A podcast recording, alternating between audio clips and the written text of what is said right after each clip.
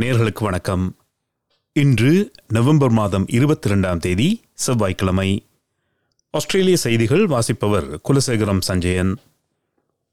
இங்கிலாந்து மற்றும் இந்தியாவுடன் தடையற்ற வர்த்தக ஒப்பந்தம் ஏற்படுத்தப்பட்டுள்ளது. இதனை அடுத்து ஆஸ்திரேலிய விவசாயிகள் ஏற்றுமதி செய்யும் பொருட்களுக்கு குறைவான வரிகளை எதிர்கொள்ள உள்ளனர். இறைச்சி, பால், சர்க்கரை மற்றும் ஒயின் உட்பட பிரிட்டனுக்குள் நுழையும் ஆஸ்திரேலிய பொருட்களின் மீதான அனைத்து வரிகளும் நீக்கப்படும். இந்தியாவிற்கு ஏற்றுமதி செய்யப்படும் இறைச்சி, கம்பளி, பருத்தி மற்றும் மீன் வகைகள் உட்பட தொன்னூறு சதவீதமான ஆஸ்திரேலிய பொருட்களின் மீதான வரிகளும் நீக்கப்படும். முன்னைய லிபரல் கோலிஷன் அரசால் ஆரம்பிக்கப்பட்ட இந்த ஒப்பந்தங்கள் நாடாளுமன்றத்தில் இன்று நிறைவேற்றப்பட்டன. இந்த ஒப்பந்தங்கள் நாட்டின் பொருளாதாரத்தில் ஒரு புதிய அத்தியாயத்தை குறிக்கிறது என்று வர்த்தக அமைச்சர் டான் ஃபெரல் கூறினார்.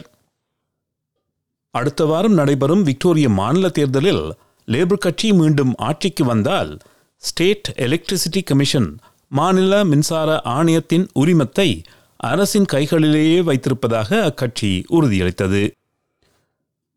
இந்த ஆணையத்தை தனியார் மயமாக்கலிலிருந்து பாதுகாப்பதாகவும் தனியாருக்கு சொந்தமான நிலக்கரி பயன்படுத்தும் மின் உற்பத்தி நிலையங்களுக்கு பதிலாக பொதுமக்களுக்கு சொந்தமான புதுப்பிக்கத்தக்க மாற்றீடுகளை உருவாக்கப் போவதாகவும் விக்டோரிய மாநில பிரீமியர் டேனியல் ஆண்ட்ரூஸ் உறுதியளித்தார். மின்சார உற்பத்தி மற்றும் விநியோகத்தை தனியார் மயமாக்கியதன் மூலம் விக்டோரிய மாநில மக்கள் ஏமாற்றப்பட்டுள்ளார்கள் என்றும் மின் உற்பத்தி அரசின் கைகளிலேயே இருப்பதை அரசியலமைப்பில் உள்ளடக்குவதன் மூலம் எதிர்காலத்தில் அதனை மாற்றுவது கடினமாக்கப்படும் என்றும் விக்டோரிய மாநில பிரீமியர் டேனியல் ஆண்ட்ரூஸ் கூறினார். Labor is going to not talk about a transition but deliver Uh, renewable electricity, fifty-nine thousand jobs, fully six thousand of those jobs will be apprentices, uh, and we will again have a situation in this state where electricity is not about profit but about people. That's critically important.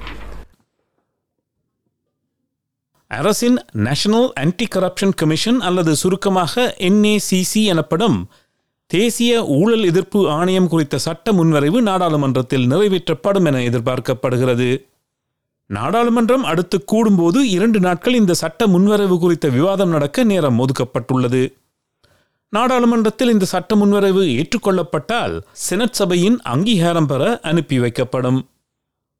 ஊழலை பகிரங்கப்படுத்தும் பத்திரிகையாளர்களுக்கு வலுவான பாதுகாப்பு, ஊழல் நடத்தைக்கான மாற்றப்பட்ட வரையறை மற்றும் விசாரணையின் முடிவுகளை ஆணையர் மக்களிடம் கூற வேண்டும் என்பன உள்ளிட்ட பல திருத்தங்களுக்கு லேபர் கட்சியின் செயற்குழு ஒப்புதல் அளித்துள்ளது. எதிர்க்கட்சிகளும் மாற்றங்களை ஏற்றுக்கொண்டுள்ளன.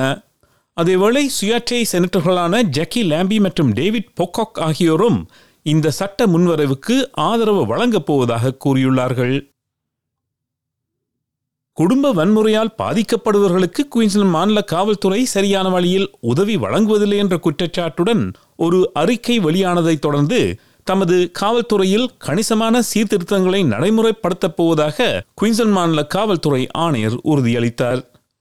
நீதிபதி டெப்ரா ரிச்சர்ட்ஸ் தலைமையில் நடந்த விசாரணையின் பின்னர் நேற்று வெளியான அறிக்கையில் குயின்ஸ்லாந்து மாநில காவல்துறையில் மறு சீரமைப்புக்கு அழைப்பு விடுக்கும் எழுபத்தி எட்டு பரிந்துரைகள் இருந்த போதிலும் குயின்ஸ்லாந்து மாநில காவல்துறை ஆணையர் கத்தரீனா கரோல் தனது பணியை தொடர மாநில பிரீமியர் அனசேசியா பலசேயின் ஆதரவை பெற்றுள்ளார்.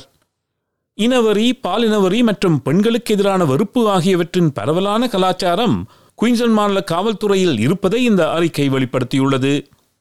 அத்துடன் குடும்ப வன்முறையால் பாதிக்கப்பட்டவர்களுக்கு சரியான முறையில் ஆதரவு வழங்குவதில்லை என்றும் குற்றவாளிகளை தடுக்கவில்லை என்றும் குயின்ஸ்லாந்து மாநில காவல்துறை மீது குற்றம் சுமத்தப்பட்டுள்ளது.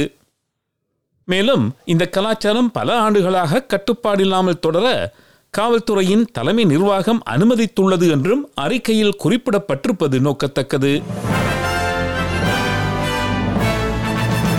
இனி இன்றைய நாணய மாற்று நிலவரம். ஒரு ஆஸ்திரேலிய டாலர் அறுபத்தாறு அமெரிக்க சதங்கள், இருநூற்றி நாற்பது இலங்கை ரூபாய் ஐந்து சதங்கள், ஐம்பத்தி நான்கு இந்திய ரூபாய் நான்கு காசுகள், தொன்னூற்றொரு சிங்கப்பூர் சதங்கள், மூன்று புள்ளி பூஜ்ஜியம் மூன்று மலேசிய ரிங்கிட். செய்திகளில் இறுதியாக நாளைய வானிலை முன்னறிவித்தல். பெர்த் மேகமூட்டமான நாள் இருபத்தி ஆறு செல்சியஸ், அடிலைடும் மேகமூட்டமான நாள் இருபது செல்சியஸ், மெல்பர்ன் மழை பதினெட்டு செல்சியஸ், ஹோபார்ட் மிகமூட்டமான நாள் பதினெட்டு செல்சியஸ், கேன்பராவும் மிகமூட்டமான நாள் பத்தொன்பது செல்சியஸ், சிட்னி வெயில் நாள் இருபத்தி ஏழு செல்சியஸ், பிரிஸ்பேர்ன் மிகமூட்டமான நாள் முப்பது செல்சியஸ், டார்வின் மழை புயலடிக்க வாய்ப்புண்டு முப்பத்தி நான்கு செல்சியஸ். இத்துடன் எஸ்பிஎஸ் தமிழ் ஒலிபரப்பு வழங்கும் செய்திகள் நிறைவு பெறுகிறது.